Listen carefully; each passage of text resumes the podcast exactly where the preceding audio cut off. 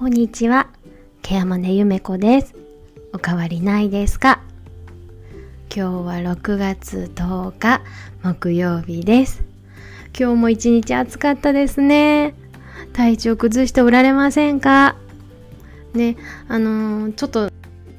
質高くないとは思うんですけれどそれでもまだ週末雨が降るようなところもあるようなのでねあの十分に体調を整えていきたいなと思っています。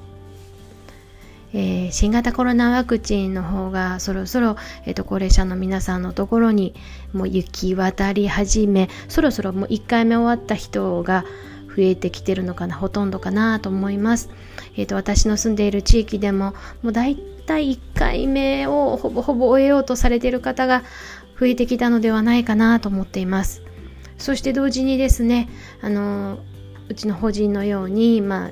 いわゆる施設とか集団で過ごされるような方の、えー、と介護施設であったりとか、まあ、医療機関の優先接種もありますが、えーそろそろ、えーとワクチン接種の方が始まっております。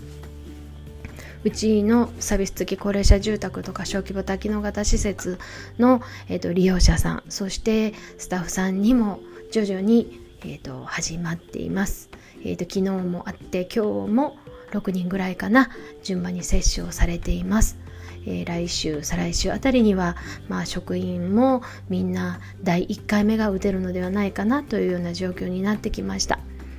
ねなんだかあのー本当に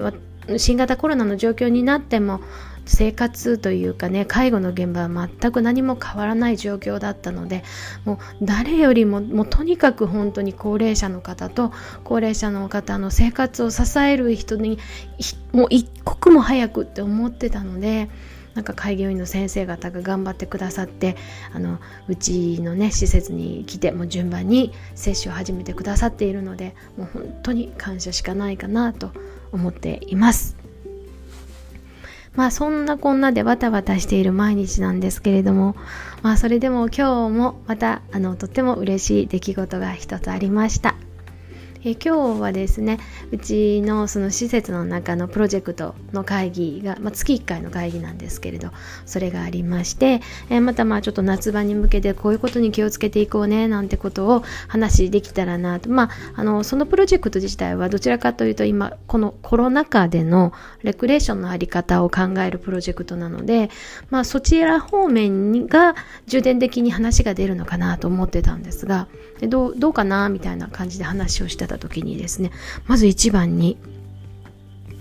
暑くなってきたので熱中症のことが本当に心配ですと。でお部屋に入るとやっぱり高齢者の方体感温度っていうのがちょっと鈍くなっておられるのでもう27度とか28度でも全然普通に布団かぶっておられるんですっていうようなもう現場ならではの声がねやっぱりどんどん上がってきているのでじゃあまずはあのそちらの方を改善していくっていうのをやっていきましょう。本来本当ででしたらねもう6月の終わりぐらいから取り掛かるようなことなんですけどちょっと今年は暑くなるのも早いかなっていう気がしていますね。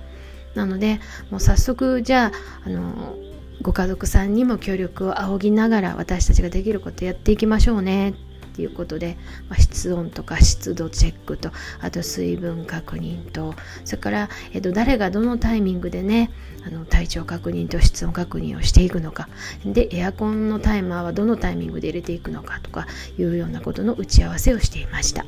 でそしてですねじゃあそういうことをやっていかなきゃいけないけど、まあ、やっぱり皆さんの意識が大事だよね、まあ、利用者さんもそして、えー、とたくさんいるスタッフもねあのスタッフ自身の自覚も大事だからじゃあ何か啓発するためのチラシっていうのを目につくとこに貼っていきましょうっていう話になったんですね。でそこでですね、まあ、あのうちの若いスタッフの子がいつもサクッと仕事をしてくれるので私とってもあの頼りにしてる子なんですけれどもじゃあお願いできるかなって言ったら「あ分かりました」じゃああの一度作ってみますね。って言ったのが言って会議が終わったのが、まあえー、と午前の11時。だったんですね。で、えー、とそれから私は自分の事務所の方に戻りまして、まあ、仕事サクサクっとしてさあお昼食べようかなと思ったら原案作ってみましたってもうメールが来たんですよ。早っと思ってね会議終わって1時間ちょいですよ。で彼女現場に出てるんですよね。現場に出ながらもうこんなことができるほんとすごいなって若い子のこの感覚なんだろうと思いましたねでえっと、よくよく聞くとね彼女はもうスマホでサクッと原案作ってであのパソコンで印刷してるみたいなんですね。あのその感覚というかもうやっぱなんだろうパソコンとかネットとかがネイティブな子ってこういう作り方するんだと思っちゃいましたね。私だったらそのチラシ作らなきゃとか何か文章作らなきゃっていうとまあパソコンの前に座ってやろうとするんですけどもう彼女はもうサクッともう実際現場の子なんで現場で動きつつアイディア練ってでスマホでささっと作ってでパソコンで最終修正して私のところにパーンとメール送ってきたんですよね。感動しました。もうやっぱりこう力のある子をこういうふうにあのお願いしていくっていうことが大事なんだなと思いましたね。私がしてたらねパソコンの前でやっぱり30分まあ言い過ぎかな。20分はかかってたと思うんですよ。それもちゃんと椅子に座ってね。でも彼女は現場をやりながらあのもうほぼほぼ完全に近いものが出来上がってましたのでね。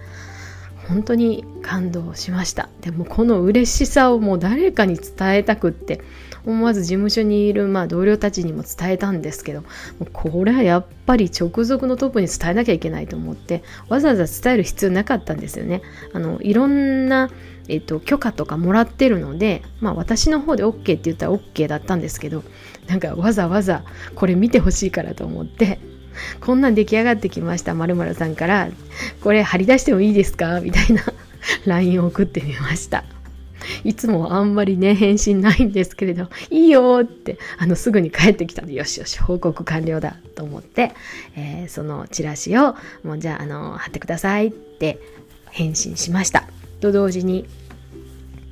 ななんていうのかな物理的に貼るだけじゃなんかもったいないよねって思ってしまって、えー、本人の許可を取り、えー、うちの事業所のホームページと Facebook とインスタの方にあげてもいいですかっていうことで早速あげてみました。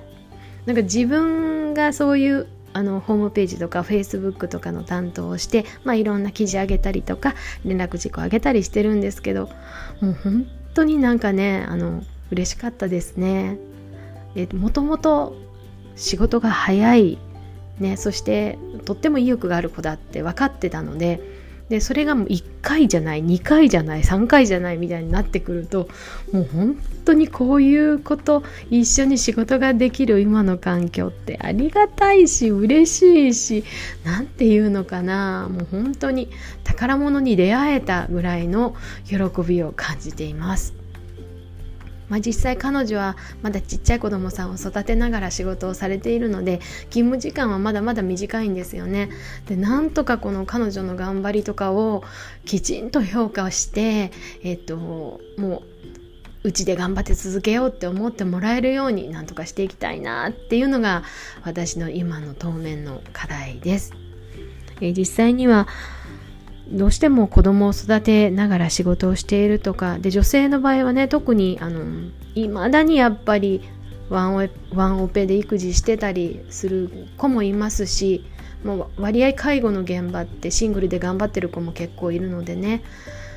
短時間しか働けないっていう子もいたりするんですね。でそういう人が安心して仕事ができてかつもっとこう金銭面でも評価されていくっていうのがなんなんか作っていけないのかなって本当に思います。もう介護の現場ってなんかきついとかね汚いとかねあのあんまりお給料上がらないっていうのもあるんですけれども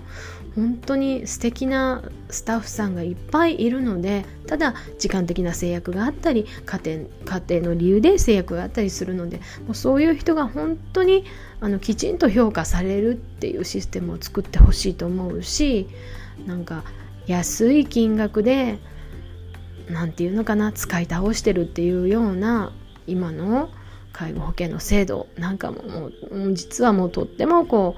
う思うところはたくさんあります。以前何かの週刊誌か何かの見出しだったのかな？なんか自分がどう、えっと、自分の望む最後を迎えるためにはどうしたらいいかみたいな特集だったと思うんですけどその時にですね一文にあのケアマネは使い倒せみたいな文言が書いてあってね使い倒されてなるものかと思ったんですね。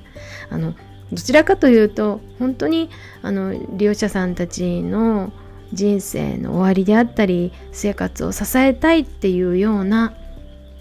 そういう思いは本当にある人ばかりが介護の現場にいて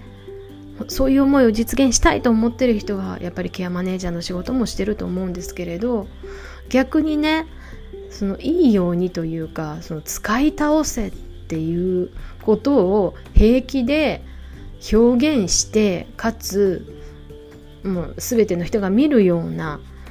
そのマスコミですかねに上げていくようなそんな記者がいるようなところってもうとんでもないなって思うんですよね。きっとそういう人たちはあの私たちの現場で今一番問題になっているカスタマーハラスメントの対象になるような利用者さんになっていくんじゃないのかなっていうふうに思います。あの本当にお願いしたいのは現場で本当に心を込めて介護をしてて一生懸命頑張っている介護職員の志を大切にしてほしいと思うしきちんと評価されるシステムが出来上がっていけたらなと思っていますもしかしたらもう介護保険のシステムの中ではそれは難しいのかもしれないななんて私も含めいろんな人が思っています。ならばその仕事にその方のやったことをきちんと評価してもらえるような新たなものというか形システム作りっていうのをせめてうちの事業所だけでもうちの法人の中だけでもやっていけたらなっていうのが実はあのうちの理念でもあるんですね。なので実際には介護保険外の事業もたくさんやってます。うん介護保険外の事業で得た利益を介護保険の現場に回すっていうのはまたちょっと違うとは思うんですけど、まあ、それでも仕事にはきちんとした対価が支払われてほしいななんて思います今日は本当にあのスタッフの働きぶりにまたもや今日感動したというとってもいいことがあったのでなんだか熱く語ってしまいましたこんな話を最後まで聞いていただいて本当にありがとうございました。ケアマネゆめこでした。また来ますね。